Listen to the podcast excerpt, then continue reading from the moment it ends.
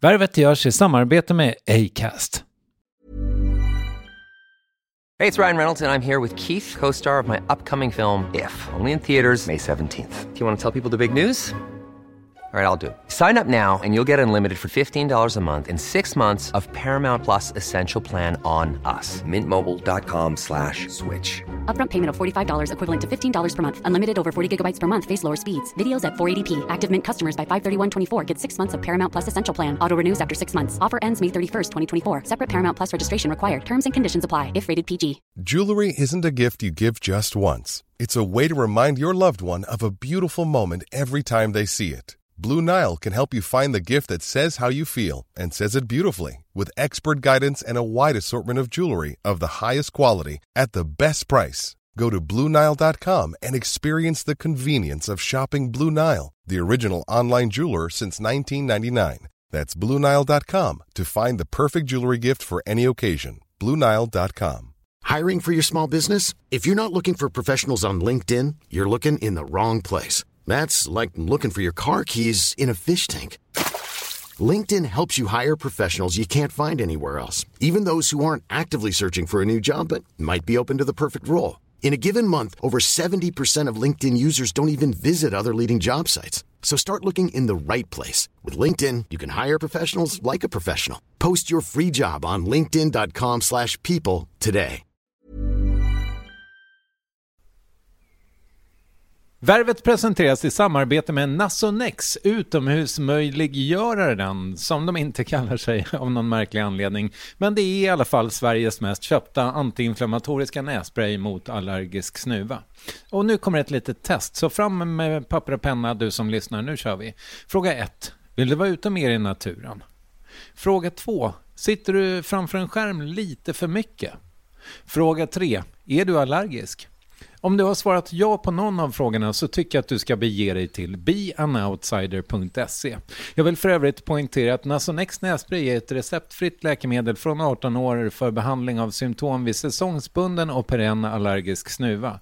Rådfråga läkare om du är eller tror dig vara gravid eller ammar eller om du planerar att skaffa barn, har en obehandlad infektion i näsan, nyligen har genomgått en näsoperation eller har en skada i näsan. Får ingen effekt inom 14 dagar eller om du redan använder läkemedel med kortison ska du kontakta läkare. Använd ej mer än tre månader utan läkarkontakt. Stort tack Nasonex och beanoutsider.se. Det här är den här smarta kortversionen av Värvet. Om du känner att du vill höra hela klubbet så hittar du den i Acast-appen eller där du lyssnar på podd. Trevlig lyssning. Jag kan stå ut med att folk är dumma, jag kan stå ut med att folk är arga. Men jag kan inte stå ut med att folk försöker manipulera mina känslor. Det fanns liksom aldrig någon tvekan om vad hon skulle göra med livet. Hon fick bildligt talat teatern med bröstmjölken. Och redan som barn agerade Julia Duvenius och när hon inte skådespelade eller gick i skolan, ja då rev hon biljetter på teatern. Det stora genombrottet kom medan hon gick scenskolan i hemstaden Göteborg med dundersuccén Glappet 1997. TV-serien som Ingmar Bergman såg och handplockade henne till Sarah Band, vilket för övrigt skulle bli hans sista film. Den kom ut 2003. Och de senaste dryga 20 åren har Julia Duvenius jobbat i princip nonstop och varvat film och tv-jobb med roller på de bästa teaterscenerna. Framförallt Dramaten. Fram tills i våras då hon tog avstånd från teatern i fråga. Orsaken var styrelsen och dåvarande teaterchefen Erik Stubös agerande eller brist på detsamma kring hashtag tystnadtagning, metoo och dokumentären om Josefin Nilsson. Och det här skeendet, liksom hennes kommande projekt Heder och mycket mer avhandlar vi givetvis djupare i Värvet avsnitt 365. Producerat av Klara Åström och Månsson, utgivet av Acast och lett av mig, Kristoffer Triumf. Här är Julia Duvenius, håll till godo. Bra. Härligt. Det är roligt att vara här. Ja, eh, fint. Har du lyssnat på Värvet någon gång? Ja, det har jag. Kul. Ja, jätteroligt. Jag har lyssnat på din podcast också. Har du? Mm. Vad, vad hände med den? Nej, men alltså. Det som, som hände med den var att jag och Anja var så här, vi måste göra en värdig avslutning. För det, vi, vi var så dåliga på att söka pengar så vi gjorde detta för att lära oss och ha en egen plattform och lära oss om dramaturgi och sådana saker. det var ju skitkul. Vi hade ju sån fin kommunikation med våra lyssnare. Men sen så, det här sista avsnittet, det blev liksom aldrig av. Och nu har vi slutat till och med säga det till varandra, att vi måste avsluta det här på ett värdigt sätt. Så vad hände med den? Ja. Den rann ut i sanden. Ja. I den berömda sanden. Ja. Och tråkigt, men också, också skönt. Du vet ju mycket, eller det är ju väldigt, väldigt mycket jobb. Mm. Um, Ja, det är det ju. Men, och, sen, och för mig är det ju mitt jobb. Ja. Men det var det ju inte riktigt för er. Ni hade ju Nej. 6000 andra grejer ja. Men jag tänker att eh, kan ni inte bara skita i att spela in någon mer podd, men ha en fest? Men vilken bra idé. Ja. Fest. Fast nu kommer vi till nästa problem då. Det är att både jag och Anja, vi är skitdåliga organisatörer på det sättet. Okej. Vi skulle säga att det var en jättebra idé. Ja. Och så skulle jag veta att Anja kommer aldrig göra det här. Och skulle tänka, ska jag dra ihop en fest då? Mm. Och vem ska betala den? Ja, du fattar. Eh, jag gör det för 4000 svart. Nej, nej, Okej, taget. Nej, Vi kör. Jag kommer inte göra det. Men du, det har ju varit eh, mycket skriverier om dig på sistone. Ja, ja. Ska, vi, ska vi börja i den änden så vi har avklarat? Eller vill du att Nej, men vi börjar, vi börjar i den ändan. Red men, pill. men, ja, röda pillret? Mm. ja vi, tar, vi tar röda. Hur har resan varit? Den har ju varit väldigt, väldigt lång. Den startar ju inte för mig här alls. Nej. Utan för mig startade den kanske för tio år sedan. När jag började ifrågasätta mitt sätt att leva genom teatern och vad vi berättade. Och att jag kände så här. Jag tyckte det var svårt, jag tyckte det var, var svårt med mitt yrke. Vad är det jag gestaltar? Och sen så började jag titta på vad, vad det var. Och jag hade väldigt, väldigt mycket reaktiva roller ett tag. De här klassiska kvinnorollerna som egentligen enligt den tidens samhälle inte har något sig, men som uthärdar och hittar egna vägar. Och till slut kände jag så här, men jag kan inte riktigt relatera. Det går inte. Plus att jag... eh, Det kanske ligger hos mig, det kanske ligger hos regin, det kanske ligger i pjäserna. Jag vet inte. Men jag upplevde också att väldigt mycket handlade om utseende. Och det här ljuset är så fint när du står där. Alltså jag, jag fick så här, så när man ser sig själv utifrån och bara, nu ska jag stå här och vara vacker och skaka. Och det känns töntigt. Jag kände så här, jag har ett töntigt jobb. Där började min resa. Med att ifrågasätta hur vi gestaltar kvinnor och män ur ett genusperspektiv väldigt, väldigt hårt. Och den diskussionen hade jag med tidigare teaterchefer, både Marie-Louise Ekman och Staffan Waldemar Holm framförallt. Um, och det är klart det finns undantag, pjäser som jag älskat att göra, som har varit fantastiska. Men det kanske var en av sju. Och att gå bort från sin familj och tjäna så pass lite pengar och delad arbetsdag. Till slut kändes, mitt liv kändes fattigt. Jätte, jättefattigt. Och då var det så här, är det, jag, är det mig det är fel på? Eller är det strukturen? Är det innehållet? Vad är problemet? Plus att i vissa kombinationer, vissa situationer med vissa kollegor vill jag inte hamna. Jag vill inte, åh det här känns som en stökig ensemble. Eller här kommer jag vara tvungen att förhålla mig till någon eller sådär. Och så började jag plötsligt se att det här tar ju sjukt mycket energi. Vill jag detta? Och då började jag försöka skapa en egen plattform. Och det var i den vevan också, lite senare i och för sig, som jag träffade Anja Lundqvist i eh, Fältöversten. Och vi var på en spot båda två. Från att ha konkurrerat om roller och liksom aldrig kommunicerat på riktigt så, så öppnade vi upp där i Fältan under något fönster och sa hon, fan jag är så jävla trött på teater. Jag förstår inte att kunna leva det här livet. Och jag bara, inte jag heller. Och så började vi prata om det här genus och arbetssituationen och arbetsförhållandena. Och så sa hon, men vad längtar du efter då? Men jag längtar efter, jag skulle vilja filma mer, jag tycker det är så sjukt roligt. Och jag skulle så oerhört gärna vilja få lite sol, lite värme och få vara med familjen liksom. Och så en och en halv månad senare så satt vi båda i Grekland, gjorde Sune i Grekland och hade fått varsin stor där och eh, hade med oss våra familjer. Så det var som en superaffirmation. Och där föddes podden. Och där började jag också, eller några år tidigare, eh, ringde jag Storytel innan de var stora alls. Och så pratade vi om ett samarbete. Och så kom jag på det här med, med Sagan om Isfolket 47 ljudböcker. Så tänkte jag, det är en plattform, en ekonomisk plattform. Om jag inte vill vara på teatern. Där jag inte behöver bli vald. Just. Mm. Så där började liksom min självständighet på något sätt. Och sen har jag jobbat med jämställdhetsfrågor på teatern väldigt länge. Vi fick igenom till exempel att eh, när man tittar på, på arbetssituationen så blev det en ganska märklig grej att, att vi har delad arbetsdag. Och framförallt så såg man då att det var kvinnor som tyckte det var tuffast att gå ifrån familjen. För även hur jämställda vi än är i Sverige så tar kvinnor mer ansvar i hemmet ofta. Va, va, vad betyder delade, delad arbetsdag? Delad arbetsdag innebär att man repeterar, eller att man jobbar dag, typ 10 till 3. Och sen så börjar man jobba igen kanske vid 6 till 10. Mm. Och för, för då är det föreställningar? Ja, eller så repeterar man då både dag och kväll. Och då sa vi, kan vi inte pröva att ta bort kvällsrepetition, förutom precis innan premiär om man verkligen behöver och sådär. Och då gick eh, Marie-Louise och hennes ledningsgrupp med på det, att försöka ta bort det. Eh, vilket var helt fantastiskt.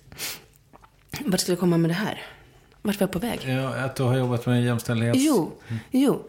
Och eh, så sådana frågor som kunde underlätta och göra vår arbetssituation lättare fick vi plötsligt igenom.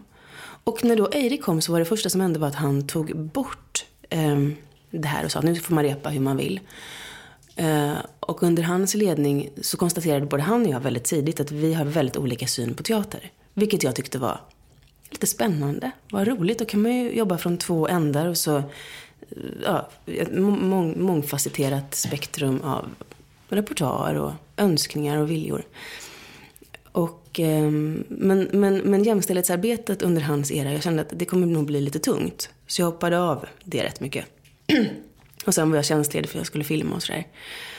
Och sen när Tystnad tagning kom när det smällde av så var vi en ganska stor grupp som jobbade extremt intensivt med det. Och samlade in vittnesmål och läste varandras texter och plötsligt slutade normalisera saker som, som jag fortfarande då tänkte, men det här var väl ingenting.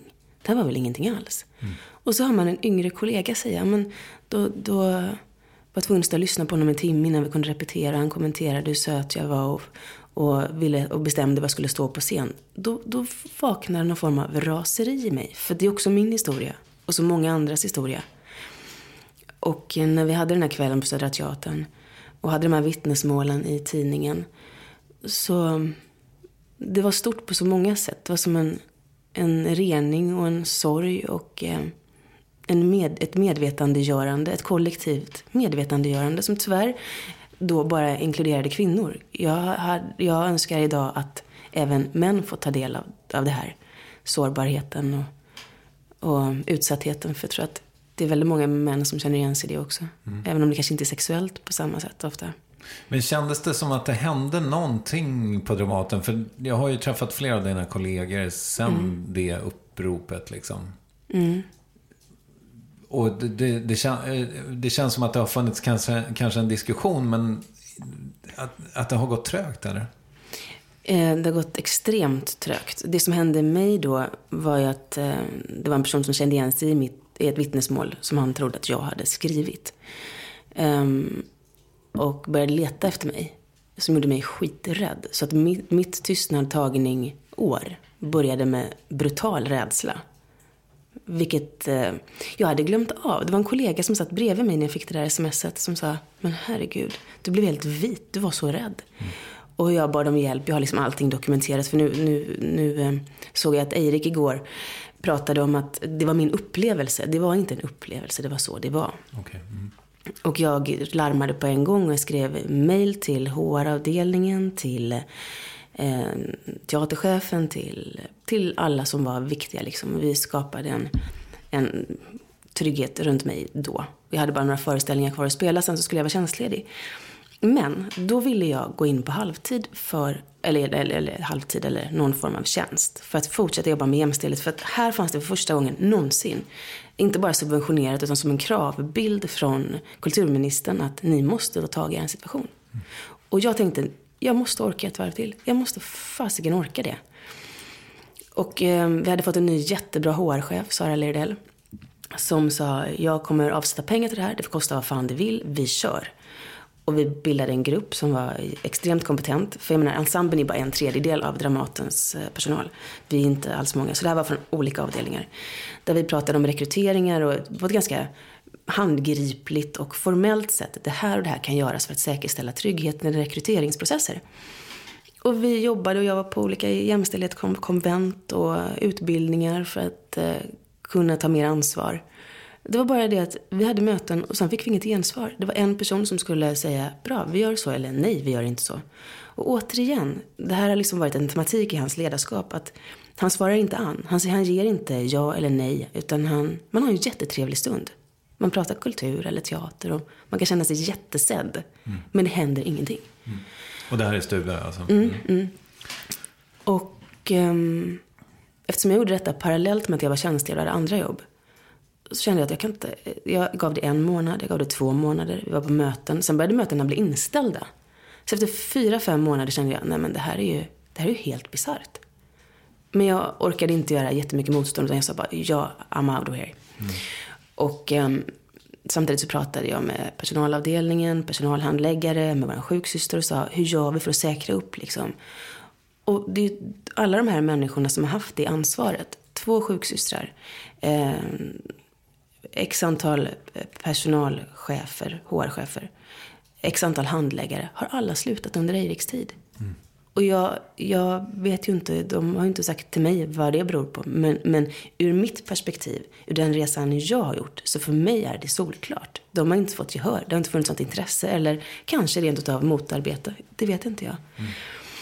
Och då när Josefin Nilsson, allting började egentligen för mig. Men jag började se dokumentärer om R. Kelly, om liksom så starka krafter och eh, manipulationer. Och det är klart att det är ju extremt starka personligheter. Och det är inte alls min historia. Men det finns mekanismer som påminner väldigt, väldigt starkt om det. Och sen så såg jag Leaving Neverland. Eh, och de vittnesmålen som var där. Och um, när jag sen såg Josefin Nilsson-dokumentären så, och hela Sverige protesterar över hanteringen av henne och hennes ensamhet, det som inte kanske hade varit möjligt idag. Vårt sätt att alltid se, säga om offer, det finns två sidor av myntet. Nej, det gör faktiskt inte alltid det. Ibland finns det bara en sida av myntet. Jag kan vara ett arsle, men du får fortfarande inte slå mig. Mm. Punkt. Jag kan vara dum i huvudet, men du får inte hota mig. Det är olagligt. Där finns det bara en sida av myntet. Um, och då sitter jag med i artistklubbstyrelsen på teatern som har möten och vi blir uppkallade till vår eh, producentchef. Hon frågade så här, hur, hur, hur är stämningen efter just Nilsson-dokumentären? Och det var ljusmanifestationer utanför elverket och folk var väldigt upprörda. Um, och då, då sa jag väldigt ärligt att jag, jag är oerhört provocerad av att inget av det här som har kommit upp här är nytt för teatern. Ingenting, och det vet jag. Mm. Jag har sett de dokumenten som finns. Liksom. Eh, så kom inte och låtsas bara att ni inte visste någonting. Och, och, och sen så frågade jag, vad är våran teaterchef? Dokumentären kom på fredagen, tror jag var mötet på tisdagen, måndagen eller tisdagen. Då var han i Budapest. Och jag menar, när det blir ett sånt riksskri, en ensemble som står och kanske inte mår så bra, det är inte så kul att ha manifestationer utanför en föreställning när man ska spela. Då har han åkt iväg. Och då gick topplocket på mig. Mm. Då kände jag, vad i helvete är det här för chef som inte ens nu kan stå upp för sin ensemble, säga att jag har begått, in, inte ett fel som han sa, jag begick ett misstag var är hans ursäkt om det här specifika fallet. Och jag pratar egentligen inte ens om person här, jag pratar om struktur, jag pratar om hur man beter sig i krissituationer. Um, och han var i Budapest och vi sitter här och ska lösa någon form av situation. Hur, hur rimligt är det? Och då sa jag, det finns bara ett sätt för honom att ta sig ur det här helskinnad. Jag citerar mig själv. Mm. Och det är att säga så här, förlåt för att jag inte har lyssnat på er. Förlåt för att jag har ignorerat era varningsrop. Och det handlar inte bara om den personen. Förlåt för att jag utsatt er för fara på arbetsplatsen. Då kommer jag respektera honom. Och sen hade vi ett stort möte Då skrev jag det här inlägget, för då skrev, sa jag också det. Ge mig bara ett, ett argument till att jag ska skydda den här teatern en dag till. Jag har gått alla vägar man kan i många års tid. För att få hjälp, för att få gehör, för att vilja förbättra. Nu, nu, nu står det mig upp i halsen, jag har fått så jävla nog.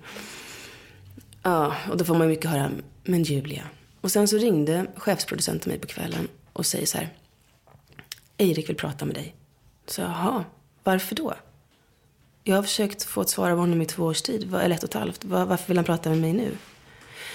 Um, nej men, nej men, så så, men du, vet vänta lite, vill ni alliera er med mig nu för att jag är obekväm och för att jag är jävligt arg? Nej, nej, nej, jag sa till honom att du ville träffa honom. Och då förstår jag att han har inte ens förstått att han behöver ringa mig ens nu. Ja. Utan hon har förstått det. Mm. Och sen hade vi ett möte, ett ensemblemöte, där Erik berättade då att han hade tagit ett felbeslut. Men då var jag så arg så då så berättade jag det jag precis sa. Och så sa han, men vi ska ha ett, men Julia, men Julia, vi ska ha ett eget möte du och jag. Vet du vad, det är ett och ett halvt år för sent, det är färdigt. För han kunde inte hantera situationen ens då och säga, hur mår ni, hur är det? Pff, shit, jag har inte sett eller jag har inte förstått. Inte ens då.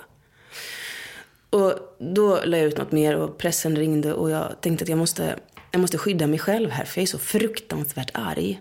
Jag är så jävla förbannad, också retroaktivt på strukturen som har fått fortgå i alla dessa år. Eh, vårt innehåll som ofta manifesterat gamla könsroller. Jag är så arg.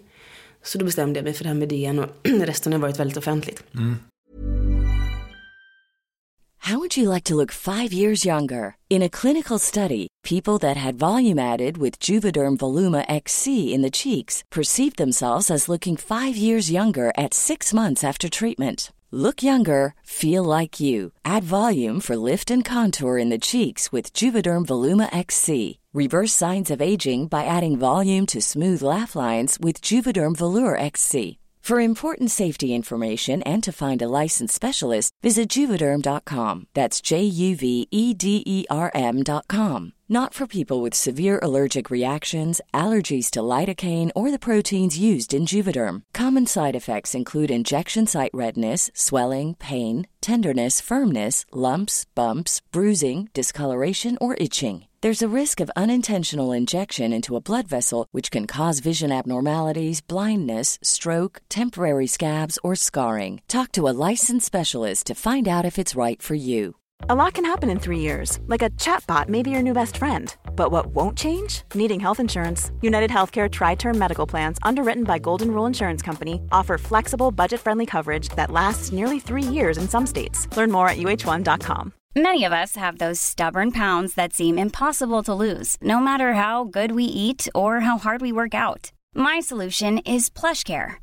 PlushCare is a leading telehealth provider with doctors who are there for you day and night to partner with you in your weight loss journey. They can prescribe FDA-approved weight loss medications like Wagovi and Zepbound for those who qualify. Plus, they accept most insurance plans. To get started, visit plushcare.com slash weight loss. That's plushcare.com slash weight loss.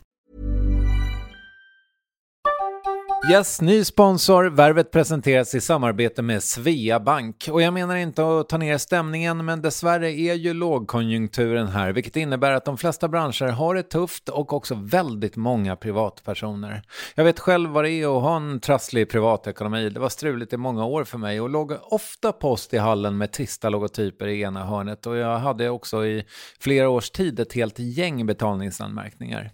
Och tyvärr är det nog många som har det svårt att få ihop till räkningarna just nu, som har hamnat i ekonomiskt trubbel. Och det är här Svea Bank kan kliva in med något som kallas skuldfinansiering. Där löser de skulder hos inkasso och till Kronofogden och till och med om Kronofogden vill sälja ditt boende har Svea Bank möjlighet att hjälpa till. I den här tjänsten får du en personlig handläggare som gör en grundlig genomgång av din ekonomiska situation, de tar kontakt med dina kreditgivare och när ett lån beviljats löser de dina skulder skulder åt dig och samla dem i ett enda lån med en avbetalningsplan som din ekonomi klarar av. För om du har hamnat i klister, du är inte ensam och kanske kan det här hjälpa dig. På svea.com skuldfinans kan du läsa mer. Tack Sveabank! Hur många teaterchefer har du haft? Du har ju varit där i fan 20 år. Jag vet. Det är helt galet. Jag har haft Ingrid Dahlberg, Staffan Waldemar Holm, Marie-Louise och Erik. Okej. Okay. Mm. Har du, liksom, för då är det ju ändå 50-50 rent könsfördelningsmässigt. Har mm. det varit bättre när kvinnor har stått vid rodret? Nej, inte, inte det perspektivet. Jag menar, det här, det här är inte en kvinnomansfråga tycker jag. Det är en syn på hur man leder och styr ett företag, hur man tar tag i konflikter. Mm. Och däremot kan jag tycka att eh, Staffan kunde man ju prata med och trycka på och säga men vi måste göra så här. Ja, men gör det då. Även ifall han inte brann för det själv. Eh, Marie-Louise var väldigt eh, empatisk, väldigt förstående. Och jag var tjänstledig mycket under hennes mandatperiod också på grund av vad jag ville gestalta, vad jag längtade efter att berätta. Jag älskar ju mitt jobb. Mm. Men då sa hon, ja men jag fattar. Var ledig, kom tillbaka när du vill. Tror du att det här passar dig? En, en kommunikation kring att hon förstod vad jag längta efter vad jag sökte och vad jag behövde för att bibehålla min lust. Mm. Och i Eriks fall så fanns inte den dialogen för jag förstod inte. Han tyckte att han gav mig jättefina roller, det vet jag. Och när jag sa att fast jag tycker inte det är fint.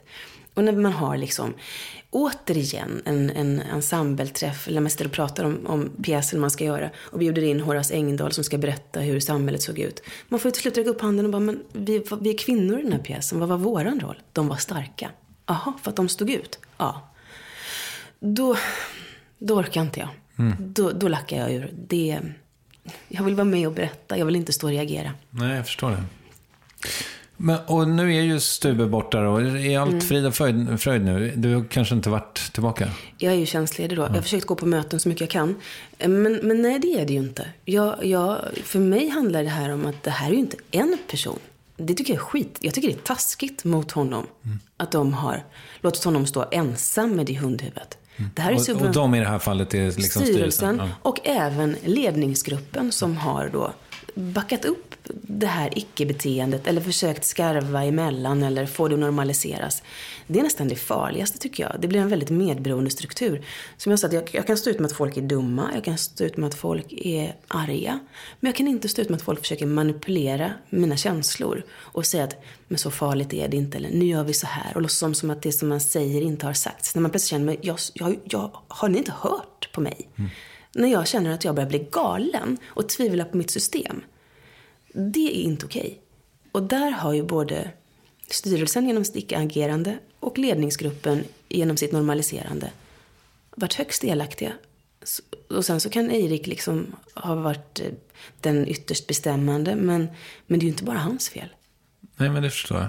Nu är ju Maria Groth en vecka in i sitt jobb typ. Så vilken, det kanske, vilken start. Ja, nej, men det, så det mm. kanske är lite svårt för henne. Men tror du att det kommer att ordna, tror du att det kommer att ordna upp sig för Dramaten? Ja, det ja. tror jag. Jag tror det. Men, men stark ledning och fokus på, på, på, på både repertoar och eh, tryggheten på teatern så tror jag det. Det kommer ju ta tid. Det kommer ju inte ske liksom, nej men nästa vecka är det, är det klart. Det, här kommer ju, det kommer ju vara bumpy road på vägen. Men varje puckel som vi, som vi kommer över tillsammans kommer leda till något jättebra tror jag. Mm. Om vi bara har i sikte att det är det vi vill göra. Och inte släta över mer. Sen så är det ju så att många, det är ju också så att många har ju, har ju tyckt jättemycket om Eirik i ensemblen. Eller några. Han har också tagit dit många som han har velat jobba med. Eh, som, som genomgår en sorgeprocess nu, I guess. Mm. Och det måste man också ta hänsyn till. Vissa är jätteledsna för det här. Mm. Alltså, om du hade fått välja själv, hade du, vel, alltså, hade du fortsatt vara på Dramaten? Räcker det för dig? Liksom? Så att säga. Jag förstår att ekonomiskt hade det blivit tufft kanske. Men, mm. men... Nej, det räcker inte för mig. Nej. Inte, det, det, det, blir också en hypotetisk fråga eftersom den arbetsplatsen aldrig har varit den arbetsplatsen som jag tror att den skulle kunna bli om vi jobbar. Men nej, jag gillar olika uttrycksformer. Jag älskar film, jag älskar tv, jag älskar det talade ordet, jag älskar poddar, um, musik, böcker. Nej, det räcker inte för mig. Jag tänker att jag ska sno ett grepp av min kollega Katarina, Katarina Har. Mm. Vad tänker du när jag säger självförtroende? Mm, ja, första som kommer. Ljus. Um, styrka. Okej. Okay. Mm. Hur, hur har du det med din barometer? Den går upp och ner. Jag såg en sån jäkla bra bild på en utbildningsdag vi hade.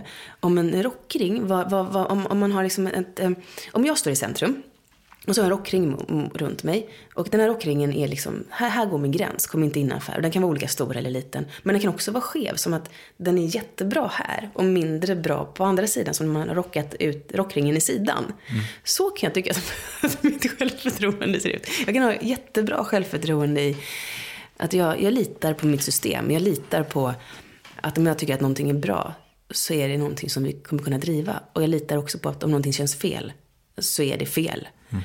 Och här, här kan det vara olika dagar. Vissa dagar kan jag vara helt o... Jag kan, bara, jag kan göra allt. Andra dagar bara, nej men gud.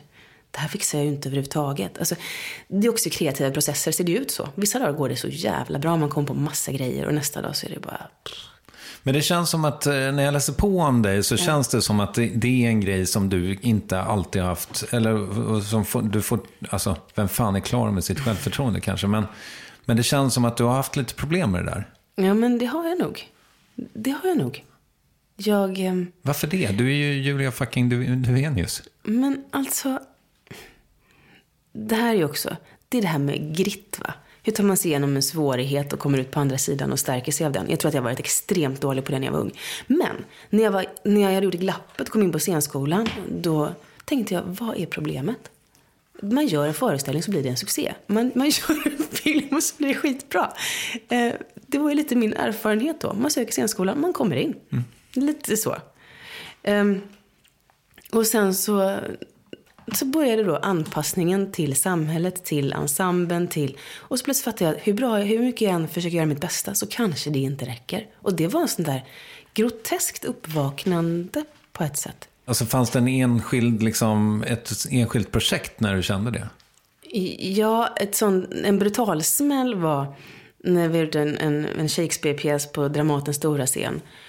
Och jag hade haft det ganska tufft under den repetitionen, framförallt med en, med en medspelare som hade varit riktigt grisig. Och jag kände att jag, jag gjorde saker som regissören ville, fast egentligen kände det här är inte helt bra. Jag, jag, det här är inte min väg att gå.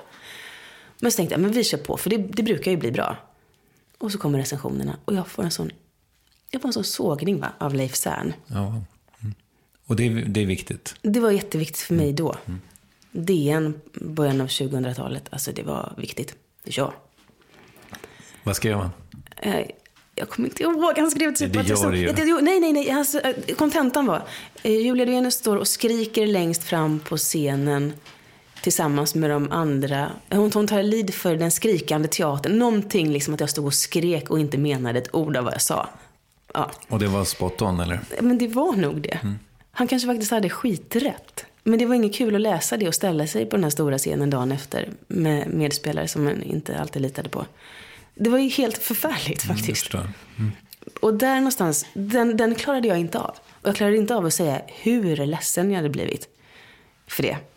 Och då blir man så här hård och ännu mer spänd. Man blir bara sämre då. Hade det blivit scenen om din mamma inte hade varit den hon är? Det är ju så svårt eftersom jag är uppvuxen med henne. Typ bara. Från början. Nej, jag fick, jag fick ju privilegiet att få väldigt, väldigt mycket kultur. Få se teater, det var jättemycket musik hemma. ehm, konserter. Det var ett levande kulturliv, det var mycket museer och sånt där. Och det är klart att hon lotsade ju in mig i det. Så nej, fast jag vet inte. Nej. Jag älskar ju gestaltning, jag älskar ju kultur. Jag tror vi har det gemensamt att våra föräldrar aldrig någonsin har levt ihop när vi har levt. Nej. Typ. Nej. Eller? nej, nej, nej. Nej. Vem är din pappa? Han heter Lasse och han är lärare. Okej. Eh, bor i Göteborg. Snäll, men en fri själ. Han har nog aldrig... Snäll men en fri själ. Nej, snäll och en fri själ, menar jag. Eh, Det jag menade med männet var väl att han har varit... Eh, han, han vill vara själv och välja själv.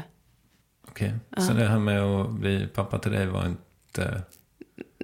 Nej, han tog väl inte jättemycket papparoll, gjorde han inte. All right. Sen så älskar jag honom. Mm, Fint. Men jag tänker, när jag läser ditt Instagram, Mm. att det är så här, när du skriver om din man, Mm. Så är det ofta just i egenskap av pappa till era barn som du omnämner honom. Vad honom. intressant. Och då tänker jag, som den freudian jag är, att mm, här har vi kanske någonting som är viktigt för dig. Att ge dina barn en, en pappa som alltid är där. Men det, det, är, det är magiskt. Det är väl inte riktigt du som ger den, Nej, men, jag, men, nej, men det, det, för mig, det, det är intressant för jag har inte själv tänkt på det. Och jag tänkte så här, jag skriver ju inte så här, åh min älskling, jag älskar dig mest i hela världen, för jag tycker det kan bli lite smetigt. Men däremot så kan jag, kan jag sitta, eller framförallt när Tilde var yngre, när jag ser, när jag såg Stoffe och Tilde gå hand i hand och skoja med varandra och tjafsa, att jag bara, gud vilken vacker bild. Jag kunde bli helt så här, hon, hon får vara prinsessan i hans liv varje dag, även hon är skitjobbig. Och du fick inte riktigt vara det i, när du det var kanske jag var, men, men inte på ett så nära håll. Jag hade egentligen ingen följdfråga på det. Nej. Sen fick jag en styvpappa när jag var typ tio. Som var fantastisk. Som fortfarande är med i bilden. Ja, han, är tyvärr, han gick bort förra året. Ah, okej. Men han har varit väldigt mycket pappa och det fick han känna på att han inte skulle vara. Så det har ju varit en intressant, du vet, styvförälder som försöker ta ansvar. Fy fan vad han fick stå ut. Ska vi dyka ner lite grann i Heder som väl är det som är närmast. Hur kom den till? Det var så här att, um, återigen min och Anjas podcast. Det är så roligt. Det var Sofia Elin som sa, men häng med, med Anja i, i Grekland. Jag tror ni skulle gilla varandra. Och så började jag och, både jag och Sofia och jag och Anja prata om olika projekt och vad man ville berätta och vad som kändes relevant. Och vi hade väldigt samma ingång på det. Um, och sen hade vi massa projekt. Vi började skriva på en grej som vi sen skulle gå och pitcha. Så visade det sig att SVT hade en identisk, ja, det som ofta är. Man kommer inte på en idé själv. Och så kom Sofia på. Hon bara, jag har en idé. Fyra målsägande beträden. Vad är heder? Vad är, finns det arvsynd? Alltså ganska stora frågor. I ett eh, treatment på en eller två sidor tror jag det var. Och då så mm, sa hon, men Alexandra och jag och Alexandra rappar bort till bästa vänner. Jag bara, ja vad roligt. Och så började vi prata och så fick vi på Birgitta som producent och så gick det jävligt fort allting. Um, och vi började dra ut liksom storylines och bygga karaktärer. Och sen fick vi författare på som tog över arbetet då. Okay. Mm. Gjorde avsnitt av det och mm. rätade ut storylinen. Har det varit roligt? Jätteroligt och som jag, som, som, jag har alltid varit så här ointresserad av att vidareutbilda mig. Men, men det är lite det jag gör nu. Och det är jättekul. Och Oj. jättespännande. Nej, men att vara med i klipprummet, att vara med i musikläggning, att eh, läsa manus i olika stadier, att förstå vad är viktigt att gå in i nu, vad behöver jag kritisera, vad ska jag säga, hur jag går på det spåret. Alltså att ta ansvar för hela processen ur, ett producentperspektiv. Ja, du är producent för det? Ja. ja okay. det är Ex exek exekutiv, ja. Ja, wow. ja, det är väl för det. Ja, coolt. Mm. Vem är din karaktär då? Mm, hon heter Elin. Hon är nykter alkoholist. Hon eh, har en dotter som heter Ada, är gift med David. Och jobbar, som, jobbar på Heder, alla är jurister. Men hon, hon har också utbildat sig till dataingenjör. Hon är jättebra på data. För att kunna få research och sånt. Så det är hennes spetskompetens kan man säga. Mm. Men hon, hon, är lite, hon har liksom lite så här usel impulskontroll ibland. Okay. Mm. De måste ju hålla sig enligt lagens alla ramar och förstå och acceptera processer som egentligen är oacceptabla. Så de är ganska svart humor de här tjejerna. Ibland så får hon feeling och vara lite civil olydnad. Men det är, ja. inte, men det är, inte, det är inte en komedi? Nej, nej, det är en thriller. Ja, ja, mm. ja. Mm. ja fan vad spännande. Ja, mm. men men den, vår, intresse, eller vår ambition har också varit att jag tror inte på helt hårdkokt där man inte får skratta. Vi måste få in ljusglimtar, det tycker jag. I mitt liv när det varit som svartast eller mest komplicerat. Jag har skrattat skitmycket, för det finns ju hur mycket roligt som helst i det där mörkaste. Mm. Och, och det här med heder, mm. den konstellationen mm. så att säga, ni ska göra fler grejer? Mm. Ja, lite olika konstellationer. Okay. För, för nu blev det så att Eva Röse gör Sofias, det som Sofia var tänkt att göra från början. För det, det blev skjutet på, det hände massa så här teknikaliteter runt om. Mm. Så att jag och Sofia håller på med ett annat projekt och Anja och en kvinna som heter Åsa Kalmer. Och um, sen ett annat projekt med Anita Schulman. Det är liksom olika konstellationer, men heder två. Ja. Alltså att vara med och skapa. Fattar du magin va? Ja, det Fattar låter du? skithärligt. Vad mm. roligt. Grattis. Mm, tack. Du, vill du rekommendera något? Ja, jag läste in Mariette, Mariette Lindsteins eh, andra bok i en trilogi som heter Sprickor i jorden. Om man gillar romance och deckare. Vill jag rekommendera. Ja. Började lyssna på den första igår. Jaha, mm. um, vit krypta. För att uh, jag skulle lyssna på dig. Nej, men. Det var ljuvligt. Mm. Vad glad jag blir. Fortsätt. Ja. Hade du någon mer rekommendation? Så som i himlen har sett flera gånger som min man spelar i. Just det. Det låter ju lite töntigt att rekommendera hans grej, men den är ju väldigt, väldigt bra. Ja. Väldigt bra. Gå på Oscarsteatern. Ja, mm. precis. Eh, såklart Heder kommer vi att rekommendera. Just men det är augusti. Vem ska jag intervjua i Varvet? Sofia Elin. Mm. Trevligt, det skulle mm. jag gärna göra. Mm. Skicka hit den här bara. Mm. Stort tack för att du ville bli mm. värvad. Mm, tack för att jag fick bli värvad, vilken ära. Ja, Julia Duvenius, kära ni. På Instagram finns hon med uppvärvning och allt. Snabla av varvet. Där hittar du givetvis också vidare till hennes egen kanal på mediet i fråga. Ja, det här var vad det blev, eh, avsnitt 365. Något slags jubileum ändå. Det innebär ju att nytillkomna lyssnare kan bränna av ett nytt ordinarie avsnitt om dagen i ett helt år. Hurra! Jag hoppas eh, du berättar för någon kompis att det här finns och att hen borde lyssna på det.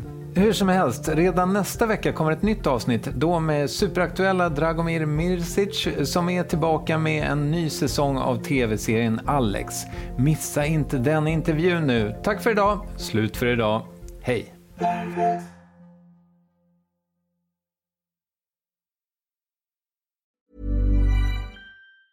Even on a budget, quality is non-negotiable. That's why Quince is the place to score high-end essentials at 50 to 80% less than similar brands. Get your hands on buttery soft cashmere sweaters from just 60 bucks, Italian leather jackets, and so much more.